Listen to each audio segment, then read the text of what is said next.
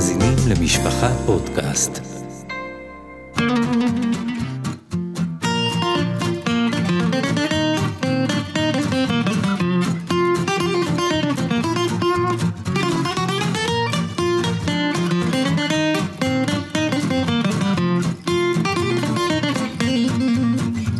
שלום וברוכים הבאים לעוד פרק, פרק י"ט בפודקאסט קורת רוח, איתי הרב אפרים זלמן גלינסקי, אה, הוועדה הרוחנית של איתו המשפחה. ואיתי ידידי הטוב, סוללטה גרובייז, שהפעם נכנה אותו עורך הקולמוס. ואם היה לכם ספקות עם עורך הקולמוס הקודם, יש לו הרגשות קשות מזה. אז הנה הוא פה איתנו. אדרבה, הוא שמח מזה מאוד. רואחו כי- וסומך בליבוי. כן, אז- לידידי רבי סואלטר יש יכולות שלי אין בוא- ואתם בוא- תראו את זה במוצר בוא- בוא- הסופי. בוא, בוא, בוא נדבר על המוצר הסופי. אנחנו התכנסנו פה, אנחנו בערב חג הפסח, אני זוכר שהרבי בחיידר היה נוהג לצייר על הלוח את המילה חמץ ואת המילה מצה, זה, זאת הייתה דרכו ללמד אותנו את הפונטיקה של האותיות, והוא הראה לנו שבעצם כל ההבדל בין חמץ למצה, כשכותבים אותו, זה קוץ של אות. החטא, אתה פשוט שובר אותה ונהיה A. אתה מוריד אה, קצת, מוחק עם טיפה טיפקס, הוא זה. הדקה מה- מה-18 ל-19. בדיוק, זה, זה הדקה ה-19, ואנחנו נמצאים פה בפודקאסט בפרק ה-19, אז אנחנו בכלל ב, ב, כבר... גם גילית לי לפני כן שמצווה יוטס כן, בספר החינוך. זה מצווה, זה מצווה שם של בעל אירוע, אה, יאוסר תימוסו, אני זוכר, יש, אה, ישנו ספר שמציין את כל, ה, את כל, ה, את כל המצוות לפי, לפי סימנים. אז אה. מצווה י"ט זה יאסר טעימתו. אה, יפה. ואחרי זה יש מצוות קלי, שזה אה, בעל אמוציה, שזה צריך לכלות את החמץ. יפה, אז איך, איך קוראים לספר? אולי זה יעזור ציונים לנו? לתורה, אני חושב. לפני כמה שנים הוציא את זה, הוציא יהודי מאשדוד, אחד מגאוני הדור שמתחבא באיזה בית כנסת קטן באשדוד, שקוראים לו רב אברהם מרדכי מרקסון, והוא הוציא את הספר אה, בחידוש. ממש, כאילו, אם אני זוכר מצוות מילדותי, זה, זה ממש... בזכות זה הסימנים בזכות שלו. הסימנים האלה. הנה, אני יפה. יכול להגיד לך, אדם, ברית, גיד הנשה, אה, הפסח תשחוט. מקנא בך, סוללטר מקנא כן. בך. אבל, אבל בואו בוא רגע נדבר על המוצר שאותו עשינו ושלשמו נפגשנו. אנחנו פעם איחדנו את המוצר לזיוף. לנושא של זיופים, הנושא של זיופים ארוך, מרתק, יש רגעים שהוא אפילו נקרא כמו סיפור בלשי. גם עצוב, צריך לומר. עצוב מאוד, לפעמים מצחיק. אה, בקיצור, כל מה שמעניין. ו... וזה בדיוק העניין, אני חשבתי שכשאני מתחיל לקחת את הקולמוס לידיים שלי ואני מוציא אותו מידיים אמיתיות שהבינו משהו בלימוד, אז יש פה איזה מימד של זיוף, אז בואו נדבר על זה. זה, זה היה כזה מה שחז"ל קוראים מילתא דמגניה בך, אם יש איזה משהו שלא נעים לך איתו, שים אותו דבר ראשון על השולחן. זו טכניקה מפורסמת. אתה יודע מה, בוא ניקח אותך לאחת הכתבות, שבמקרה יצא שאני כתבתי, אבל הכתבה הזו היא בעיניי כתבה שהיא מס... מסע. זה מתחיל בבית עלמין שעדיין קיים ברומניה, בעיר שהשם שלה הפך ליותר מפורסמת כנראה ממנה. אבל אני חושב שאתה צריך לציין את השם של הכתבה, זה אה, עוד רגע אנחנו נגיד, אנחנו ב- אוקיי. בונים מתח. בסדר. ובעיר שנקראת סאטמר, יש היום אפילו שניים כאלו. באמריקה יש שני סאטמר, אבל במקור יש אחד, אחת עיירה, ושם יש בית עלמין. ובחלקת, קרוב לחלקת הרבנים, קרוב לחלקת מה שנקרא קרן לדוביד, היה רבנים של סאטמר, עומדת מצבה אחת, ש... מכובדת. מכובדת. מאוד, עם אקרוסטיכונים ושירים, ו... אתה יודע, מצבה רבנית לכל דבר, שמי שנקרא בה, מי שנקבר בה, אני מנסה עכשיו לפענח את כל, זה, אתה יודע, מלא שערי מוות מה רעבו, אהה, לאסוף איש, מסע כל טוב שמיים, מעברות ארץ, נשייה, בקיצור, הנוסח המ- המחברי המאוד מליצי של, אה, של מצבות, הרב הגאון הגדול, חכם חרשים, מפענח נעלמים, שים לב למילים, ומגלה נסתרות. כבוד שם תורתו, מורנו הרב שלמה יהודה, יהודה זה הכיתוב מעניין, בן מוהר"ר מנחם. נפטר אי שבט, תרפ"ד. למטה אחרי זה, שם משפחה, פרידלנדר. ולפני כמה שנים, צריך לומר כמעט 30 שנה, ביקר יהודי אחד אה, מחכמי הדור שעוד חי איתנו, לא יודע אה, חוקר תורני מובהק, חסיד לובביץ', אפשר לומר שליח הרבי למדינת הונגריה, והוא רב של העיר בודפסט. קוראים לו הגאון רב ברוך אוברלנדר. הלמדנים שבינינו, הידענים, יותר מכירים את הקבצים שהוא הוציא, את ה... יש לו, הוא מעורב בקבצי אור ישראל, היכל הבעל שם טוב, ועוד כמה זה. אני חושב שהרב גלינסקי, אתם קראתם אותו יותר בשנים הראשונות. יש, ישנו ספר שיצא על הרבי מלובביץ', כן. על השנים הראשונות שלו, זה גם ספר שהוא שותף לו. ספר מושקע ביותר. לדעתי זה הספר הכי מושקע על גדולי ישראל שיצא בשנים האחרונות. וזה, וזה, וזה בדיוק, זה בדיוק על רגל אחת הצורת עבודה של, ה, של הרב הזה, זה חוקר תורני רציני. ויש עוד ספר אחד שעוד לא יצא, הוא בכתובים, ואני לא יודע אם הוא אז התחיל, אבל הרב אוברלנדר מבקר במצבה הזאת. הוא מגיע ממשפחה הונגרית, הוא דובר הונגרית. השבוע יצא הספר שלו בהונגרית, הוא ישר מזהה את השם של שלמה יהודה פרידלנדר. שלמה יהודה פרידלנדר, אני מתאר לעצמי שהרבה מהמאזינים היותר ידענים שלנו מכירים את השם. מדובר בארכי נוכל, אה, שאפשר לומר כמעט עשה את אחת הטרגדיות הכי מזעזעות בארון הספרים היהודי. אני, אני רוצה רק לעצור כן. שנייה אחת. אתה הפגשת אותי, גם זה מופיע בקולמוס, הפגשת אותי עם יהודי מרתק, גאון עצום, שקוראים לו רבי שיה וייס. אז, אז בואו בוא נוסיף על זה מילה. אה, אה, הרב כן. של נווה אחיעזר, שכונת נווה אחיעזר בבני ברק, אה, הוא הרעיון הבכורה שלנו, ערכו אותו שני הרבנים, הרב גלינסקי והרב גוט, וימשיך כבודו. ואני בעצם שאלתי, אחת מהשאלות שהטרידו אותי מאוד, זה מה אז נשים גורם... את זה רגע בקונטקסט. הרב וייס, חוץ מגאונותו ובקיאותו וכך שהוא היה עורך את הקובץ צפונות המפורסם, הרב וייס גם מומחה לזיהוי זיופים בכתבי ידות. זאת אומרת, בהנחה שאני אה, מגיע אליי סוחר ורוצה לכתוב, למכור לי כתב יד של החזון איש, ואני לא סגור שזה כתב יד של החזון איש, אני צריך מביא את זה מומחה. לרב וייס, והרב וייס מזהה? יאשר או לא יאשר. איך הוא יודע לאשר או לא לאשר, אז בשביל זה תצטרכו לקרוא רק 4,000 מילה שהרב גלינסקי והרב גוט כתבו. כן, זה באמת היה מרתק, אני מוכרח לומר, אבל אני שאלתי אותו שאלה הרבה יותר בסיסית, לפני הטכניקות. שאלתי אותו, מה גורם לבן אדם לרצות לזייף? כאשר אנחנו מדברים לא על לזייף שטרות של דולרים, מדברים על לזייף שטיק לחתירה בעצם. ו- והשאלה הזאת נשאלה אצלי בעקבות באמת הירושלמי קודשים שאתה מדבר עליו, הרב פרילנדר. הרב פרילנדר הולך, אז בואו נמסגר גם את זה, הרב פרילנדר הולך במשך שנים, מאז שדפוס ונציה הדפיס את הש"ס ירושלמי, חסר, חסר לנו, אה, בעוד שבבבלי יש לנו זרעים, לא על כל זרעים יש לנו מסכת ברכות, אבל יש לנו מועד מלא, יש לנו נזיקין, יש לנו, ויש לנו גם על סדר קודשים. בתלמוד ירושלמי לא מצאנו את הדבר הזה. ונציין שהמדפיסים אומרים שלא שלא היה, אלא המדפיסים אומרים, שלא- אנחנו לא הצלחנו להגיע לכתב יד, כן. וכאן נפתחת שאלה מחקרית מאוד מרתקת, האם בכלל אי פעם כן, מישהו היה. כתב ירושלמי על קודשים, כן או לא, לא נגיע להכרעה. אה, מכמה, מכמה גדולי ישראל משמע שהם חשבו, והיו להם סיבות טובות לחשוב, שיש. שיש ירושלמי על קודשים. ואז, 1,500 שנה אחרי, מגיע אותו יהודי פרידלנדר, שתכף קצת ניגע בו, כן. ומגיע עם כתב, כתבי ידות עתיקים, הוא לא מציג כתבי הוא יד. לא מציג את הכתב, הוא מציג סיפור. ובסיפורים הוא גאון. ובמעשה מה שהוא מספר, הוא אומר, תקשיבו, הייתי באזמיר, בטורקיה. קודם כל הוא מספר שלא קוראים לו פרילנדר, קוראים לו אלגזי כן, בכלל. הוא מתחיל, הוא, הוא היה הוא לא מספר, הוא הוא היה מתחיל... לבוש כן, כ- כן. כיהודי... הוא לבוש אה, כיהודי ספרדי, כן. בסוף מתברר שהוא ליטאי בכלל. בדיוק. אבל אה, אתה יודע, ליטאים וספרדים היום די קרובים. הוא, הוא משנה את השם שלו, אה, אלגזי, והוא חותם בתואר סט, כן. שמי שיודע סט, זה עוד פולמוס מעניין, מה זה, מה זה באמת אומר. אבל סימן זיהוי של חכם ספרדי. סימן זיהוי מובהק של חכם ספרדי, הוא וסיפור... מדבר בלשון הוא הקודש. מדבר רק בלשון הקודש, כביכול לא יודע מילה ביידיש.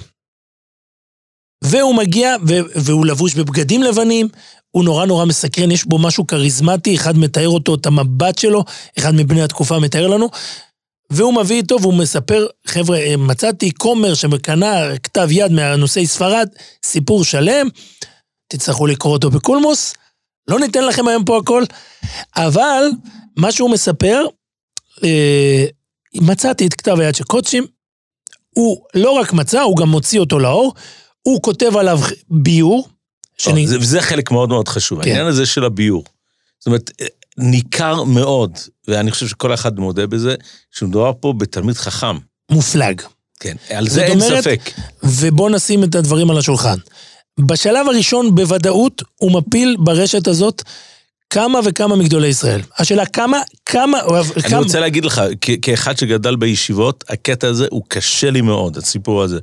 ואני רוצה להגיד לך, אני לא מומחה בכתבי יד, בכתבי יד, ובוודאי לא בזיופים, ואני גם לא הרוגת שובר שיכול להגיד לך ש, שבגלל שהשמות לא התחדש שום שם בירושלמי אתה של... רוצה להסביר את ש- מה ש- שאתה אומר? לא, אתה תסביר לנו. לא, אני אומר, אה, אז מאוחר יותר מתחיל פולמוס בין גדולי ישראל. הם קונים את הספר ומתחילים לנסות להבין, א', האם הוא סותר גמרות אחרות, האם הוא עולה בקנה מידה אחד. אנחנו יודעים שינוי אחד שכנראה יוצא לפי האגדות, שצריכים להניח תפילין דרבנו תם. או, זה, אני רוצה להגיע לזה, אני רוצה להגיע עוד לנקודה שנייה הזאת, נגיע כן. לזה, וזה נורא מעניין, אבל, אה, ואז מתחילים כל מיני גדולי הדור לנסות לזהות איפה הדבר מזויף. מסתבר שהיהודי ידע לעשות עבודה, זייף מומחה. ו- ולכן היה קשה מאוד מאוד לתפוס אותו, יתרה מזאת, גם אלו שתפסו אותו, אז בקטנות.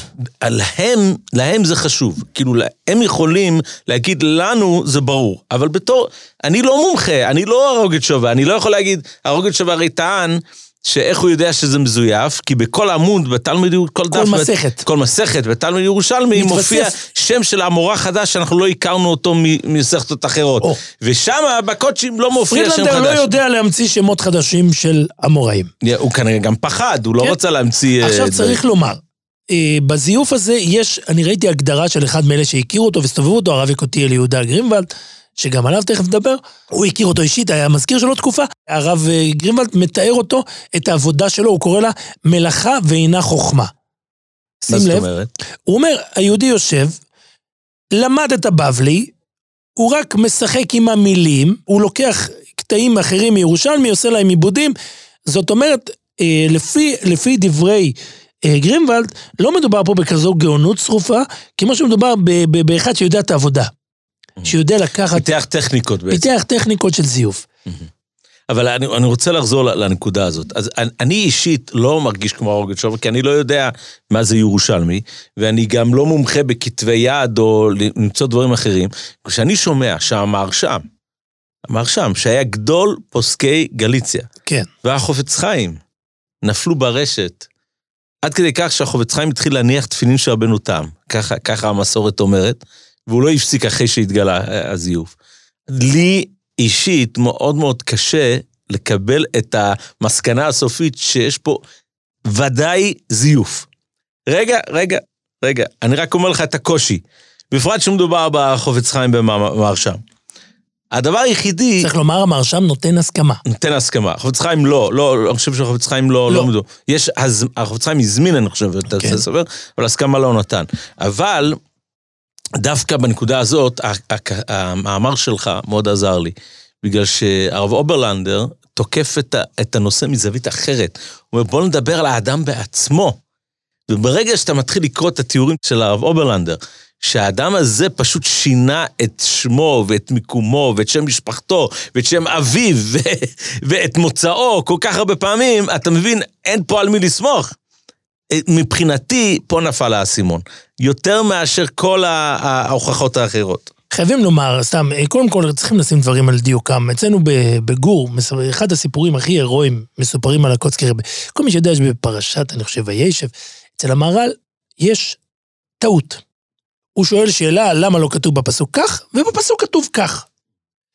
ויש, אה, מספרים שישב יהודי בקוצק, מאוד למדו מהר"ל. אה, אהרון מרקוס המפורסם כותב שבקוצק החליפו את הזוהר במהר"ל. את הקבלה, במ- קיצר, זה, זה הכי קרוב לפילוסופיה. בגוזה עד היום מקובל ללמוד מהר"ל? פחות, אבל, אבל הספר ספסמס מיוסד על מהר"ל, אהה. וכל אלה ש... ש כאילו, יש, יש מהר"ל, יש באר הגוילה, ויש אה, אה, גוארי. גוררי, ובעיקר אה, גבורס השם, של פסח. תכף נדבר גם על הזיוף אצל אגדת מהר"ל, זה, יש פה, איפה שאנחנו לא הולכים יש זיופים, בסייעתא דשמיא. ו... אה, יהודית הקוצקי רבה, ופלפל במשך זמן ארוך להסביר את המהר"ל, למה הוא כתב איך שהוא כתב. אוקיי. והקוצקי רבה אמר, אני חושב שזה דבר שצריך ללכת איתו. קוצקי רבה אמר, המהר"ל כתב טעות כדי ללמד אותנו שאדם הוא בסך הכל אדם והוא יכול לטעות. זאת אומרת, בסוף בסוף זה שגיגה, אנחנו רואים שבסוף הקודש ברוך הוא שומר על עם ישראל. יכול להיות שמשמיים רצו שהחופץ חיים יניח תפילין דרבנו תם, הוא לא הכשיל אותו באיזה אברה, כן? כן. הוא הוסיף לו איזה הידור. מי יודע, כאילו, אולי כל זה היה שווה בשביל שהחפץ חיים יניח רבנו תם, אם הייתי מספיק חב"דניק. אבל בסוף זה אנושי, בפרט שיש פה זייפן מומחה. עכשיו צריך ללכת עוד טיפה אחורה ול, ולנתח את מה שדיברת בקודם בשם הרב אוברלנדר. הרב אוברלנדר אומר, בוא נבחין. הזיוף ירושלמי הוא לא הזיוף הראשון שיש לנו בהיסטוריה היהודית, יש עוד כמה. אנחנו לא ניגע בכולם, אפילו בקולמוס לא זכינו לגעת בכולם. והרב אוברלנדר אומר, שימו לב לדבר מעניין, השאלה האם דבר, למשל יש ספר האשכול, סוגיה שלמה, ויש עוד ספרים. אני חושב שאסור לה, לה, לה, להכליל את הנושא של ספר אשכול נכון. בתוך הדיון הזה. נכון, כי הוא לא זיוף, השאלה מי זייף, אנחנו לא ניכנס לזה, ויש גם ספר פסום עם רויש, שעליו כן קצת דיברנו. כן. אה, יום אחד יצא. ספר של תשובות מהראש. מי שחתום עליו, היה הבן של הרב של ברלין. קראו לו רב שאול, אה, רב או כל אחד ישים את זה איך שבא לו, כי, כי אני חושב שחלק מגדולי ישראל עד לרגע האחרון החזיקו שהוא לא ממש התכוון, ל- אני חושב גם הסטייפלר אמר, צריך להיזהר בכבוד אבותיו. הוא הוציא ספר, והוא גם שם, אותה טכניקה, זאת אומרת, ספר בשמים ראש, ועליו כסא דהרסנא, וגם הוא, הוא, הוא זה יותר גרוע, כי הוא הפיל אנשים בפסקי הלכות. אה, נדמה לי רבי עקיבא איגר, ו... אנחנו, זה כל אחד יעיין במקורות. אה, הוא סיבך. ואומר הרב אוברלנדר, שימו לב, יש שלוש, יש שלושה דרכים, שלוש יש לומר, המחלוקת שם בריש קידושין, ויש דרכים איך לבדוק זיוף. אומר הרב אוברלנדר, יש את הלמדנים, שזה הרוגוצ'ובר. הם בודקים איפה מסתדר, איפה זה סותר גמרות אחרות, האם זה מסתדר, האם זה זה. אה, צריך לומר שם שלא הזכרנו, שם מאוד מומחה לזיופים, חסיד גור בשם רב- רבי הגאון רב מאיר דון פלוצקי. כלי חמדה. הכלי חמדה. הוא מגיע והוא מוציא קונטרס שנקרא שאלו שלום ירושלים. שזה קונטרס שלם שמנסה להתפלפל ול, ולדון על הירושלמי. וצריך לומר, פרידלנדר, זה, זה, הקונטרס הזה חובר לפני שהאמרי אמס אמר את דברו, זה אחרי? נקרא שהאמרי אמס זה ששולח אותו לבדוק את הנושא. לבדוק את הנושא.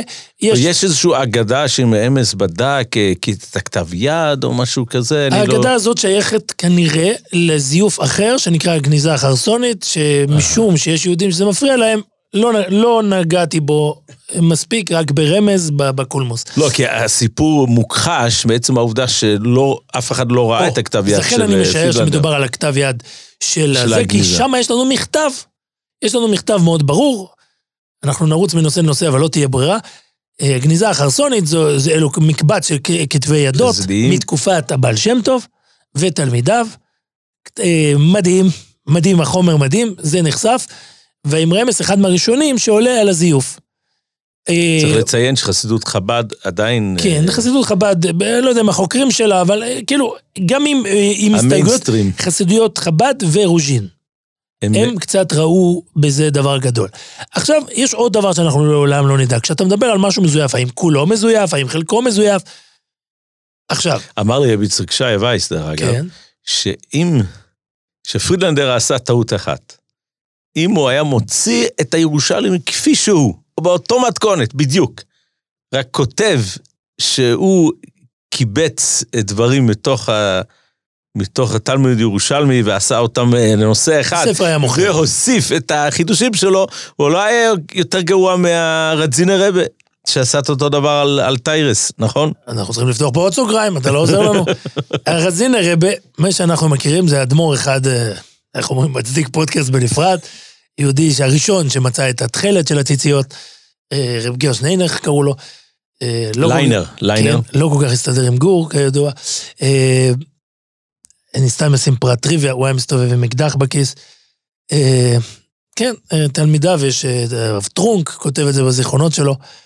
והיה איש מרתק, כתב, היה כותב רצפטים של תרופות, והוא מוציא, אחרי, אחד הפרויקטים שלו, הפרויקט הכי מפורסם שלו זה פרויקט התכלת, ויש לו פרויקט שנקרא סדר טהרות, שבו הוא מוציא על... ש, שגם על זה אין לנו גמרא, חוץ יש ממסכת סדר, סנידה. סדר טהרות, דיברנו על סדר כן. קודשים עד עכשיו על ירושלמי, יש סדר טהרות שעליו גם בבבלי אין. חוץ ממסכת סנידה. מגיע הגאון הזה, ואומר, בואו אני אראה לכם איך אפשר לעשות גמרא. רק מה, ב- כדי שלא להיחשד בזיוף, בכל עמוד הוא כותב בהדגשה שזה לא הבבלי המקורי. זאת אומרת, הוא מאוד אחראי. והספר הזה נתפס, ורק מ- מפעים את כולם מהגאונות שלו. אז זה, באמת צודק אז הרב זה מה וייס. שהרב וייס אמר, כן. שזה היה הטעות שלו. פרידלנדר, האשמה הייתה שהוא, שהוא הפיל אנשים. לא האשמה הייתה, הוא היה תמיד חכם, זה, זה ודאי. כן. אומר הרב אוברלנדר, אה, שימו לב, יש שלוש דרכים לתקוף. יש את הדרך הזאת של אומר דון פלוצקי להתפלפל, וזה, הוא אומר, זאת דרך מאוד קשה. למה? כי אם אתה לומד בבלי ויש לך קושייה, זה אומר שהבבלי מזויף? זאת אומרת, אנחנו, קשה לנו מאוד להכריע על סמך שאלה על משהו שהוא מזויף. מגיע, אומר, יש אסכולה אמצעית, שהיא אסכולה שבעצם הייתה האסכולה הראשונה כרונולוגית. הראשונים שהתחילו לחשוד היו אה, רב, רב דוקטור, הרב דוקטור ריטר, הוא היה רב של אמסטרדם. והוא הוא חוקר... היה אקדמאי כמובן. הוא חצי והוא- אקדמאי, כן. והוא אה, מזהה בעיות לשוניות, בעיות בארמית. הוא מזהה דברים אחרים, וזה למשל שמנו בסוף, בסוף הקולמוס, יש לנו את המומחה שלנו, רבי ינקל לויפר, שהוא מומחה ללשון, והוא מראה לנו נקודה אחת שקוראים לזה אנכרוניזם. פרידלנדר אה, נוקט את המילה מומר. מומר... בתור מילה בתלמוד ירושלמי. כן. ומומר, אומרים ריטר וחבריו, מומר זאת מילה מאוד מאוחרת. אנחנו לא מוצאים אצל חז"ל שהם משתמשים במילה מומר, חז"ל משתמשים במילה משומד, יש להם כל מיני מילים אחרות. ופרידלנדר, שהוא הרבה דברים, פראייר הוא לא. וזה צריך לומר, הוא עונה תשובות על כל השאלות. תחת שם בדוי. או. ופה, ופה המרבה שמות הזה, שאנחנו כמעט, וזה וזה בעצם מה שניסיתי לעשות במאמר, לנסות להבין מי היה האיש. זה כל כך מבלבל הסיפור חיים שלו, שאנחנו כמעט לא מצליחים להיסגר על שום נתון שהוא אומר. כי כשיש לך עסק עם זייפן, אפילו שם האבא שלו, אנחנו לא שם יודעים. האבא שמופיע על המצבה, הוא לא אותו שם האבא אה, שמופיע בתעודת פטירה, שמראה, שמצא הרב אוברלנדר בהונגרית, הוא בחלק מהמקומות מחליף לו שם, בחלק הוא קורא לו מוישה, בחלק הוא קורא לו מנחם, בחלק הוא קורא לו בכלל נון, שזה מוהר"ן, וזה אומר שאתה עם כזה בן אדם, אין לך מושג. אתה לא יודע אם הוא, במקומות מסוימים הוא, הוא מכנה אותו הגאון. אחרים מבני התקופה שאומרים שהיה אדם פשוט. אומרים שהוא היה אדם פשוט, אפילו פחות מפשוט, ולכן אתה לא יודע עליו כלום, אתה לא יודע באיזה שנה הוא נולד. אתה, הדבר היחיד שאתה יודע זה מתי הוא נפטר. והמילה אלגזי לא מופיעה על המצבה, אבל במשך תקופה ארוכה הוא מופיע... מזדהה בשם הזה. אז פרילנדר הזה, יש לו תלמיד, תלמיד, אני שם פה מירכאות באוויר, שקוראים לו אברהם רוזנברג. אברהם רוזנברג, הרב אברהם רוזנברג, מוציא קונטרסים להגן על כבוד רבו. מה שאנחנו יודעים שהרב אברהם רוזנברג והרב אלגזי והרב. פרידלנדר זה אותו בן אדם. ויש לו עוד שמות. אז הוא ענה על, הט- על הטענה הזאת של אז המילה הוא מומר. עונה על הטענה הזאת בפלפול היסטורי שרק זייפן יודע לעשות. שבעצם הכל מתחיל בגירוש ספרד, בגירוש ספרד החליפו ממומר למשומד, ועם מלא הוכחות מש"ס ופוסקים. זה גאוני, גאוני, גאוני. זה, זה מזכיר לי עוד אה, ממש סיפור פיקנטי שלא הוכלל במאמר של יצחק שי וייס, זה שפעם הגישו אליו, לפניו איזושהי מתנה, והיה כתוב עליו אה, המילה מהאדמו"ר או לאדמו"ר, מנחה היא לאדמו"ר. מנחה אה, היא אל האדמו"ר, משהו כזה. האדמו"ר. והרב וייס אמר שזה מזויף על סמך העובדה שהשם אדמו"ר בתור שם זאת לא- אומרת, לא אין, אין התחיל- אפשרות לומר האדמו"ר עד, עד לשנים האחרונות. אנחנו רואים את זה גם בספרים. אה, פעם, הרי אדמו"ר זאת אלו ראשי תיבות, אדוננו אדוני מורנו ורבנו. ולכן, אין שום התאמה במילה האדמו"ר. כי זה ה- אין שם תואר שקוראים לזה האדמו"ר. אדוננו, מורנו ורבנו לא מתאים. בשנים האחרונות, אדמו"ר הפך למה לשם תואר. לשם תואר של רבה. ולכן אפשר לומר, אה, אדמו"ר. אומר וייס, זה לא מתאים עם השנים. וכהנה רבות, וזה זה, זה הזיוף הכי קל לתפוס. אבל אומר הרב אוברלנדר, עדיין, עדיין הנושא של, של אנכרוניזמים ושל בדיקה מדעית, זה הרב לא אפשר, הרב לא אפשר. הרב אוברלנדר אומר, זה האסכולה האמצעית, אה, והיא פחות, עדיין לא טובה, כי שאלות תמיד אפשר לענות, אף אחד אתה לא יכול להיות סגור. הוא אומר, העצה הכי טובה לבדוק זיוף, היא ללכת ולתפוס את המזייף. לנסות להבין מי הוא, אתה מערער את האמינות שלו בעצם. לנסות להבין מי הסיפור. היו לי שני חברים, הם עדיין חיים, שני יהודים מאוד מוכשרים. אני אוסיף את המילה פולנים. הם היו נוסעים ביחד למכור סתם ספרי תורה, מזוזות, אז היו אומרים שהם שניים. אחד מהם יודע להסתכל על הכתב, ולהגיד אם זה יפה וכמה זה עולה, והשני יודע להסתכל על הפרצוף של הלקוח. אתה מבין? אז מה שקורה, מה שקורה בהקשר הזה אומר לנו אוברלנדר, אתה צריך לדעת להסתכל על הזייפן. ומכאן יצא הרב אוברלנדר למחקר מקיף מאוד. אני נגעתי רק בפרק אחד שלו. הרב אוברלנדר אגב מוכיח את זה סטטיסטית, שבכל המקומות, מקום שהזייפן נשרף, מקום שהגענו למסקנה שהזייפן הוא בן אדם לא הגון, וזה המקרה של פרילנדר. אנחנו מספרים שיש לו עוד שם, שנקרא דוקטור וייס, ודוקטור וייס עושה דברים לא ראויים. ובמשך הזמן מתפרסמות עליו בעיתונות אה, שמועות לא טובות. והוא וזה- יודע בוודאות שהדוקטור וייס הזה, כן, זה... כולנו יודעים. ושוב, שוב, שוב פעם עם אותן טכניקות, אה, האדון רוזנברג מכחיש את הקשר עם וייס, והווייס כותב שהוא מכיר את פרילנדר, אה, אה, ההוא לא מתבלבל בין הניקים של עצמו, שזה גאוני. אבל זה, זה בגדול, אה, פה זה נופל, אתה אומר. כן, אבל אתה נגעת בנקודה. אתה שאלת את הרב וייס, למה הרב וייס, עושים את זה? למה עושים את זה? אני אגיד לך למה השאלה הזאת התעוררה אצלי. כי לי היה קשה לקבל, היום, אני לא יודע, היום הציבור היהודי, יש מלא ספריות ויש מלא אספנים, ואני יכול להבין שבן אדם יעשה את זה בשביל בצע כסף, אבל היה נראה לי מוזר של האנשים הפשוטים של אירופה של אז, אז, אז הירושלמי קודשים היה יכול לה... לעשות קצת כסף, אני יכול להבין. אבל שאדם ישקיע בזיוף כל כך הרבה כוחות, לא היה נראה לי שהוא יתעשר מהדבר הזה. אז קודם כל הוא חלק עליי, והוא אמר לי שזה כן היה הרבה כסף. זה דבר ראשון. ובשנים ההם לא היו צריכים הרבה כסף, כמו שהיו צריכים כסף. אתה אומר שכל כל פעולה שאתה עושה בשביל פרוטה, זה כבר היה כן, שווה. בשנים האלו מכרת ספר, זה בשונה מהיום, מכרת ספר בדרך כלל בשביל להתפרנס. היום אתה מוכר ספר, אתה לא מוכר בשביל להתפרנס. אף, כמעט, חוץ מסופרים מאוד לא, גדולים. בעלי ההוצאות לא אמרו לי מפורש, אין אנשים שעושים כסף מספרים. לא, זה לא... פעם אני- אמרו לי גם מפלדהיים וגם מארטסקול, אני חושב, שרק אה, מתכונים וספרי סיפורים. גם כסף. ספרי קודש, אנחנו מכירים, כאילו בן אדם שמוכר סידורים בדרך כלל מוכר... אה, הספרים ה... אה, אמרו לי גם כן, אה, מוציאים לאור, שספרי הרב זילברשטיין והרב לוינשטיין, כן, מוציא- גם- גם זה מכניס כסף. אבל קיצור, מעטים הם, כן. מעטים הם. אבל, אבל קודם כל הוא התווכח איתי על הנקודה הזאת, אבל על, על לגבי, מה מה שהוא טען, זה שיש לכל בן אדם רצון להשאיר איזשהו משהו בעולם. להטביח אותם. להטביח אותם. וכנראה שזה מה שדחף אותו. אם זה לא היה בשביל כסף, כנראה שזה מה שדחף אותו. ויש מקום שלישי, ששם מגיע סיפור אידיאולוגי. סיפור אידיאולוגי זה אפשר לומר, זה הכי עצוב והכי מרושע. זה, זה הפסום עם ראש כבר. זה ראש. הפסום עם ראש. בן אדם שרוצה לבלבל את ההלכה, בן אדם שמגיע, טוענים, הלימוד סחוס עליו, על, על רב שאול ברלין, זה שהטעו אותו. זאת אומרת, לא, לא שהוא בעצמו, כן, זאת השאלה, מי, מישהו מי נתן זייף, לו, גם אותו אה, דבר בספר האשכול. למשל בספר האשכול, טוב, כן. כאלה, מי שהוציא את זה היה יהודי חשוב, היה כן. מגדולי רבני נכון, גרמניה. נכון, נכון, מהראשונים, מראשוני הרבנים האורתודוקסים. וספר האשכול, ועכשיו גם, גם ספר האשכול, לא כולו מזויף, יש בו חלקים מזויפים, וברור שזייפו את זה הרבה שנים לפני. אבל מי שזייף אותו זה יהודי גדול. זה לא מי שזייף אותו, מי שהדפיס אותו. קוראים לו הרב הצבא, רב צבי בנימין אוירבך. הוא מראשוני מה שנקרא היום הרבנים הנאו-אורתודוקסים. הוא רב, הוא, הוא בתקופה ההיא שהונגריה מתפלגת ומתחילה להסתבך עם, אה, עם הנאולוגים והנושאים האלו, הוא אחד מהראשונים שקמים שם בסוף, הוא יהיה הרב הירש ו, והזרם הזה. יהודי ירא ושלם. יהודי ירא. ושלם, יהודי וירא ושלם. שהוא מוציא ספר שהוא מייחס אותו לרייבד. יש ספר אשכול ואנחנו יודעים שיש, אבל מי שעולה על הזיוף זה קבוצה של חוקרים.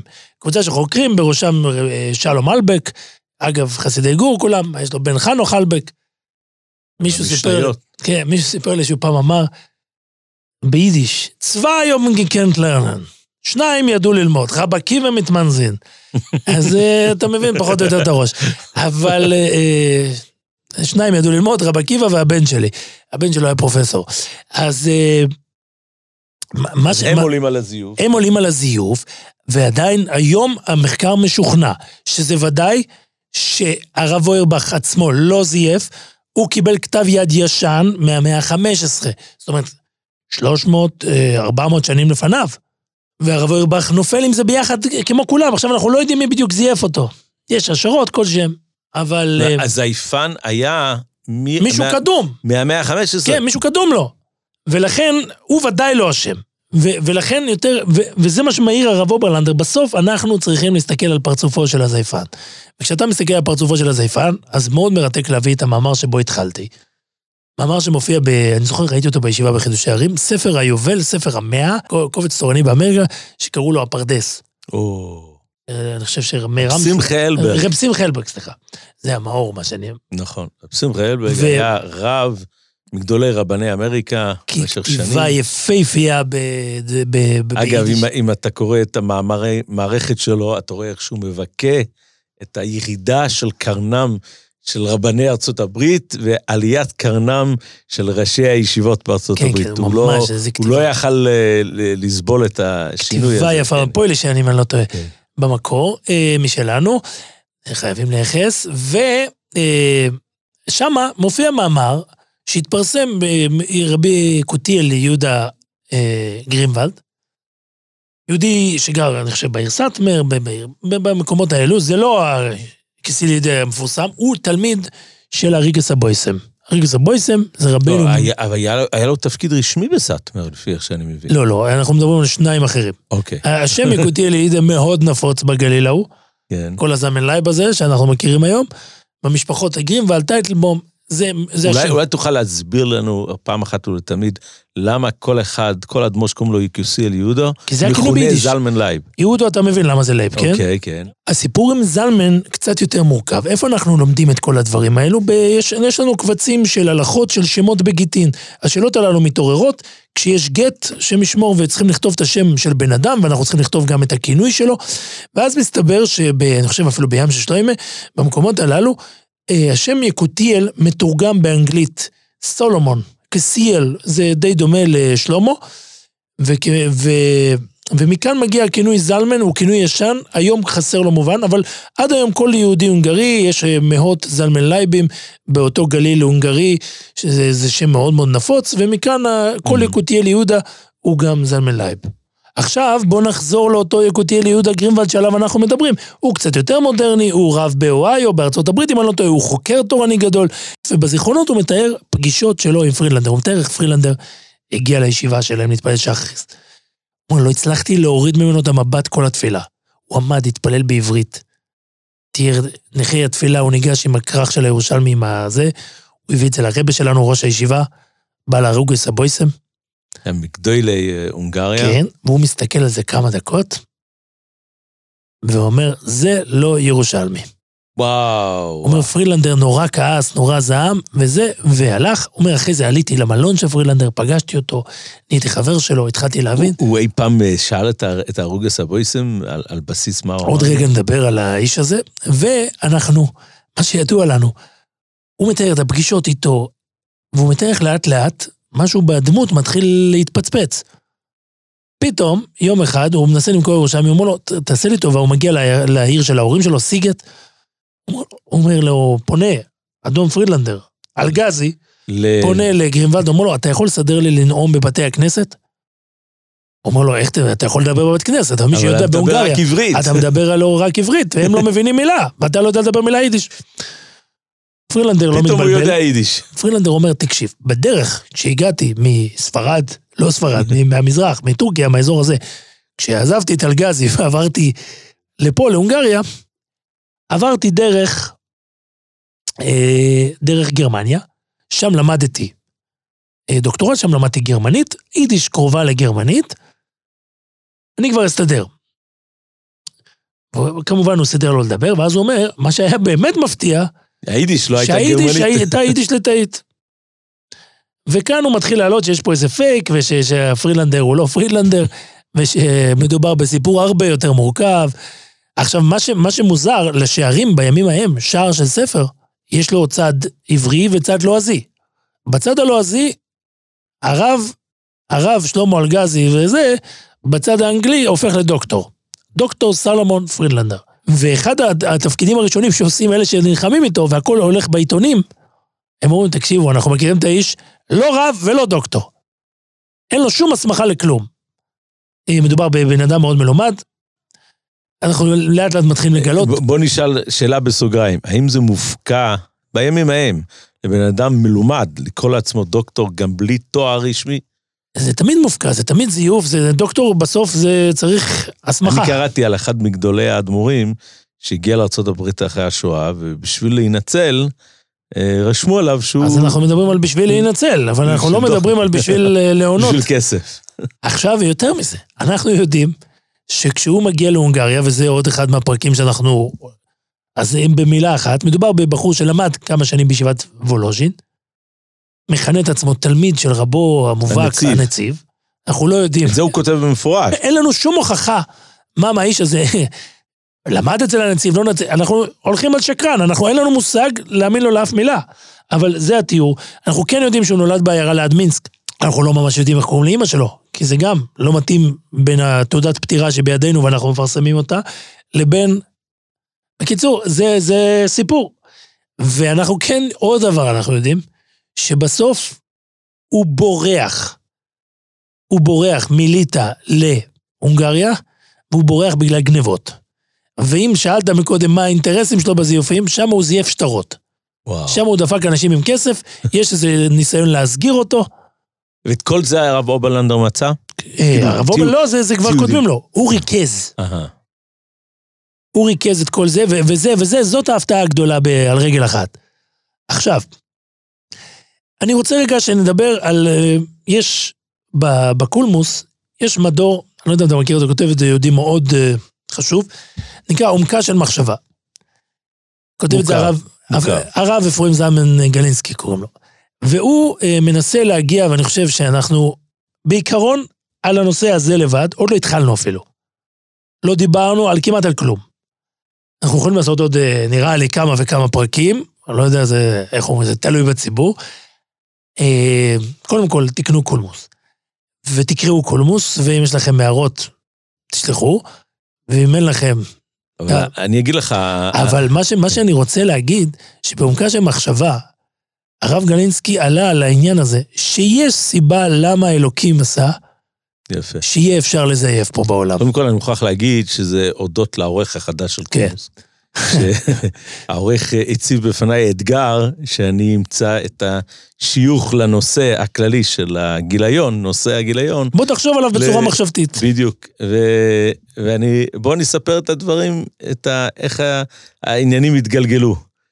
אה, לאחרונה התחלתי לטפל בספרייה של אבי מורי, זכר צדיק לברכה, ב- בקטמון, ומצאתי שם ספר מרתק, שהרבה אנשים לא מכירים אותו, כי אני חושב שהוא לא יצא בהרבה מהדורות.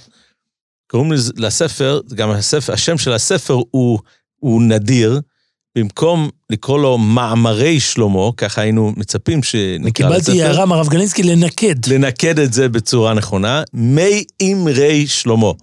עכשיו, למה, למה זה נקרא כך? חלק מהאמרים שלו. יפה. אז בהקדמה של הספר, שמי שערך את הספר היה אחד מגדולי צדיקי הדור, מי שהיה גר בירושלים אה, עד לפני, אה, נגיד, אני חושב, 15 שנה אולי. פחות. הכירו אותו, פחות קצת. כן. כן. היה המשגיח של אה, ישיבת תורה אור במטסדורף, קראו לו רב זיידל אפשטיין, שאבי מורי זכה ללמוד אצלו ב... בישיבת רבנו ינקף יסף בארצות הברית. באמת היה אדם שעד שהוא הגיע להיות משגיח, הוא בכלל היה ידוע בעולם בתור למדן. הוא היה נחשב מגדולי תלמידיו של, אה, של אה, רב שמעון שקופ, כמדומני, בגרודנה. ורק בזקנותו המופלגת הוא הגיע לארץ, והרב שיינברג אה, לקח אותו להיות מנהלה הרוחני של ישיבת תורה אור. אז הוא כאב לו העובדה ש, שמורו ורבו, במחשבה ובמוסר, שקראו לו רב שלמה הרכבי, נא, נא לנקד גם גם, כאן לנקד. את, ה, את, ה, את אני השם. חייב להודות שאני טעיתי בניקוד של השם. כן, אני כבר לא זוכר אפילו איך חשבת אני שקוראים לו. חשבתי שקוראים לזה אריכבי. הרכבי, אבל uh, מה שאני זוכר, קוראים לו לא, לא, הרכבי. בדקתי את זה, ב- וגם כן. בכתיב האנגלי. כן, בכתיב האנגלי כתוב הרכבי, ו... וכאשר הוא פעל, בשנים שהוא פעל, היה ממש מגדולי בעלי המוסר, אבל לדאבוננו הוא נהרג על ידי הנאצים, יימח שמם, עם השארית של ישיבת אה, גרודנה. והרבה אנשים לא מכירים אותו היום, אבל התלמיד שלו, הרב זד לפשטיין, רצה להנציח את זכרו, והוא הוציא לאור את הדרשות שלו, ומכיוון שזה לא ממש כלשונו, הוא לא רצה לקרוא לזה מאמרי שלמה, אלא מאמרי שלמה. ואני פותח את הספר, ברגע שלי ביקשת ממני, אמרתי, וואו, יש פה משהו חדש. פותח את הספר, ושם לפניי מופיע מאמר שנוגע במדויק לנושא ש, שדיברנו. באמת, מה שיוצא משם... ובדקת קודם שהספר לא מזויף. כן, זה, כן, זה ידעתי, גם מי שכתב אותו. כן. כמו שאמרת, חוזרים למי שכתב. כן, כן. ו... והוא אומר שם את הרעיון המרתק הזה, שניסיתי להביע אותו בעומקה של המחשבה, שהקדוש ברוך הוא... רעיון שקשור לפסח. כן, הקדוש ברוך הוא בכוונה רצה להשאיר מקום לפרעה. בשביל שהוא יוכל... הוא יוצר בו. למעשה מה שאתה מראה בפסוקים שלמים, הקדוש ברוך הוא יוצר מצגת שלמה של זיוף עוד יותר מוצלח מפרידלנדר. כן. הוא משגע את פרוי והוא מתחנן אליו, והוא מבקש, ודי, ותעשה טובה. הוא רוצה לתת בו, לטעת בו את ההרגשה שזה תלוי בו. אבל בכן שבמשך, מי שהיה פוקח עין, כמו שהרמב"ן אומר, שזה נראה משונה, בפרט בקיה סמסוס, נראה משונה שהמצרים יחשבו ש, שהם יוכלו לעבור בים ולהמשיך לרדוף אחרי בני ישראל. אבל הקדוש ברוך הוא עשה את זה בכוונה בשביל להשאיר לו מקום. להשאיר מקום, כי ככה הקדוש ברוך הוא פועל בבריאה. להשאיר מקום ל? לטעות. כי זה יסוד הבחירה. איך הרמב"ם אומר? יסוד הבחירה זה היסוד הכי חשוב ש- שהקדוש ברוך הוא הטביע בעולם. ולכן העולם מלא בזיופים, תדעו. אתם מסתובבים, תסובבו את הראש ימינה, שמאלה, יכול להיות שאתם בעצמכם מזויפים. והקוצקי רב אומר שחותמו של הקדוש ברוך הוא אמת. למה חותמו של הקדוש ברוך הוא אמת? כי אמת אי אפשר לזייף. אז uh, אני חושב שגם קולמוס קשה לזייף, אחרי שקיבלנו כזה מורשת מופלאה.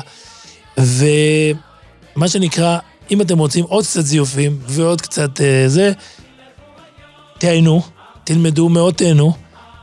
וכמו שנאמר, נהניתם, ספרו, ורחם לא נהניתם, ספרו לנו. ואני מאחל לידידי הטוב, סוללתר, שבאמת ימשיך להוציא אה, מוצרים משובחים. כשגדולים עומדים על גביו. כן, בהחלט. כשגדולים עומדים על גביו, לימינו, ולכל המאזינים אנחנו מאחלים. הכושר עם פסח. ותנצלו מזיופים. רק טוב.